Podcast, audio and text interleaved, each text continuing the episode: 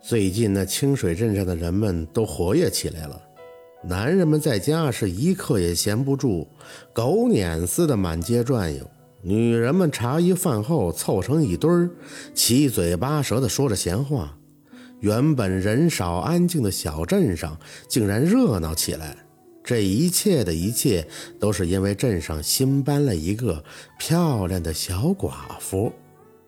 今天带给大家的故事叫。狐仙眷侣。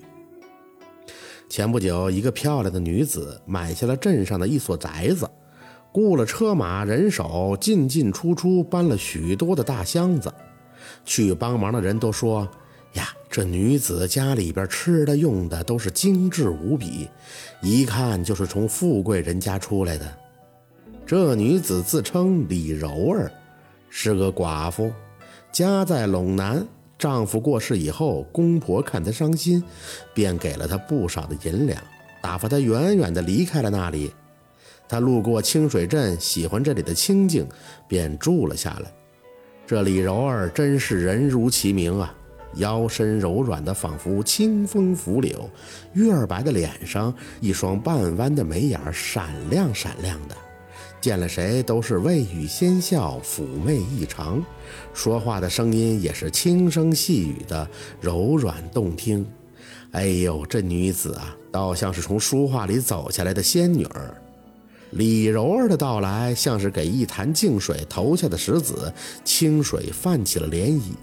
满镇上的男人啊，不管是老的少的，娶过媳妇的还是没娶的，都找着各种借口从他门前路过，只盼望着能够巧遇佳人。万一运气好，还能说上几句话。镇上也有许多的地痞无赖，伺机想拦住这李柔儿调戏。可说来也奇怪，李柔儿对谁都不生气，遇到无理可气的人呢，也只是看着那人笑笑。被他看的人呢，不知怎的，心下就起了愧疚，不忍心再去纠缠为难他，乖乖的退后，把路让开。等李柔儿走后，那些地痞无赖就像梦中初醒一样，在自个儿都觉得纳闷儿，什么时候自己变得如此的心软善良了呢？可是等到第二天再去纠缠，仍然是同样的结果。镇上的男人们像是蜜蜂似的跟着李柔儿转，这可气坏了家里的女人们，一个个天天跟自家的汉子那是又吵又闹。爷们儿们也信誓旦旦的不再分心，但只要一遇上这个李柔儿，那两只眼珠子都得粘在人家身上，那口水流的跟两天没吃奶的娃一样。这镇上的大姑娘、小媳妇、老太婆都把这个李柔儿当成了眼中钉、肉中刺，编排了许多李柔儿的歪话，什么扫把星啊，什么白虎命啊，克夫克子的话都讲出来了，还振振有词。不然她怎么就成了寡妇了呢？李柔儿对这些事儿却完全不在意，每日还是我行我素，悠闲的度日。但有这么一天，他在街边路过一家小首饰铺，店里的东西虽然不多，却样样精致，可见这打造之人的良思巧技。便好奇，在这偏远之地竟有如此精致的手艺人。一个长相白净俊美、英姿挺拔的小伙子走出来迎接他，这便是这家店铺的主人，叫陈忠实。店里的东西都是出自他的手。钟石见了李柔儿，也感叹天下竟有如此美丽的女子。但是这位钟石秉性纯良，全无戏弄之心，认认真真地给柔儿介绍着每一件首饰的名字和材料，目不斜视，举止有度。而李柔儿心下对这个钟石就有了些许的好感，不由得多看他几眼。这钟石虽然是个首饰匠人，却在眉宇间有一股的英气。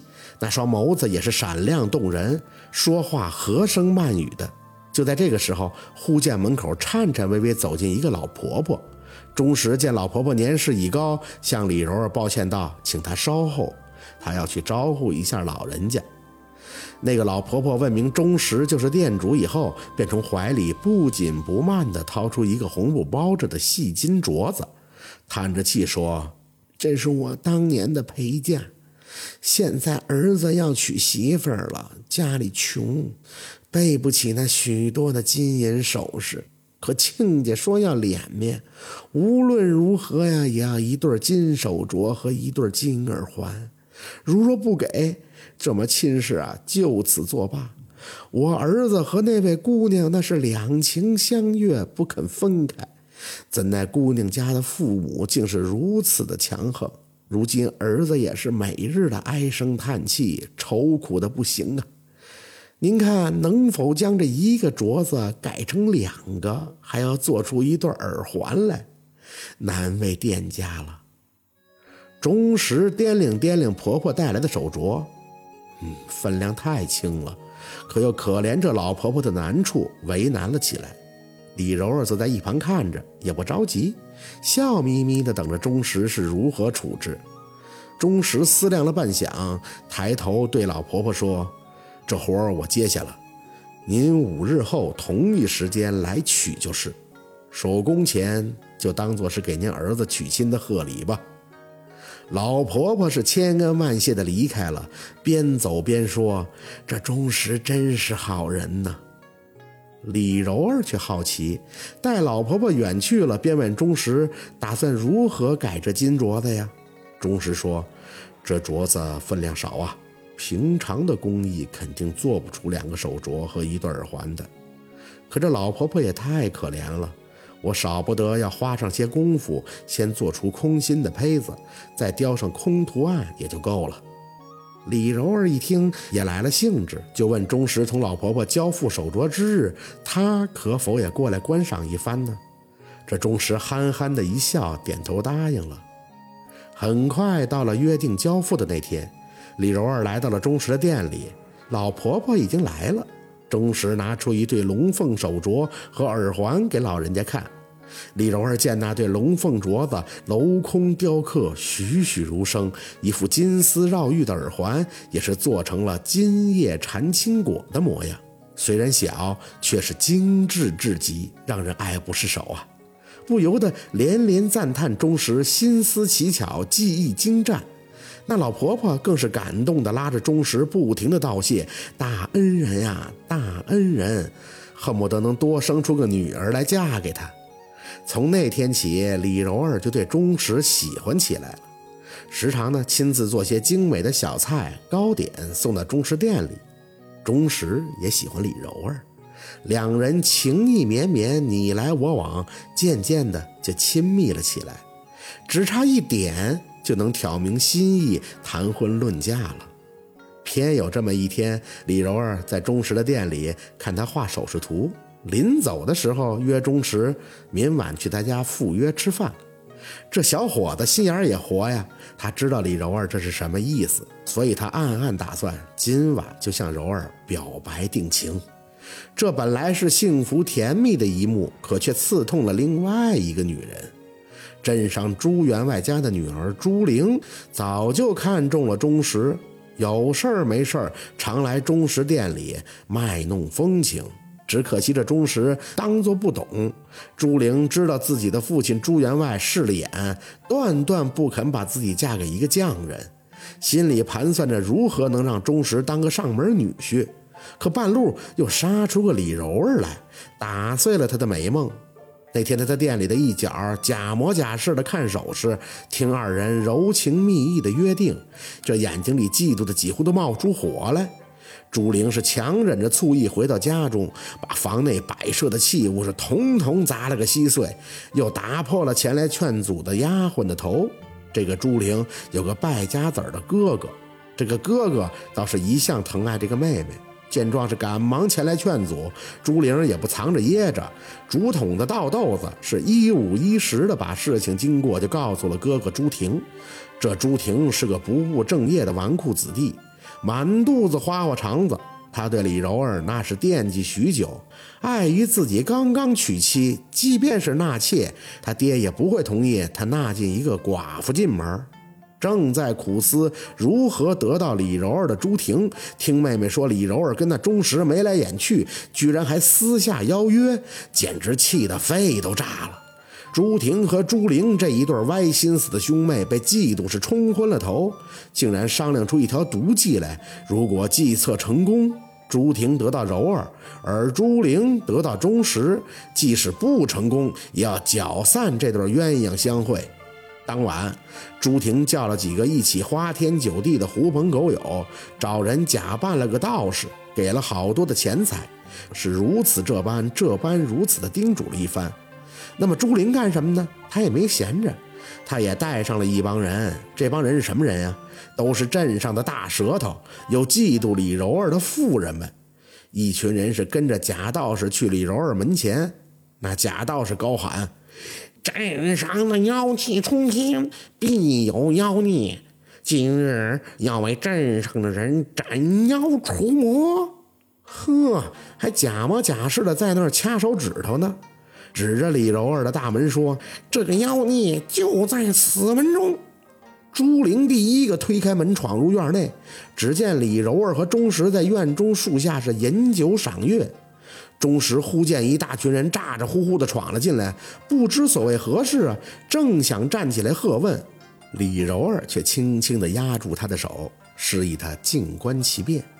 那贾道士一进门，就围着圆桌和二人转了一圈，手中的桃木剑一指李柔儿，喝道：“好啊，你个妖精，看我如何收你！”手中的木剑向下虚斩。您注意啊，他是虚斩，因为他这个时候示意朱玲上前。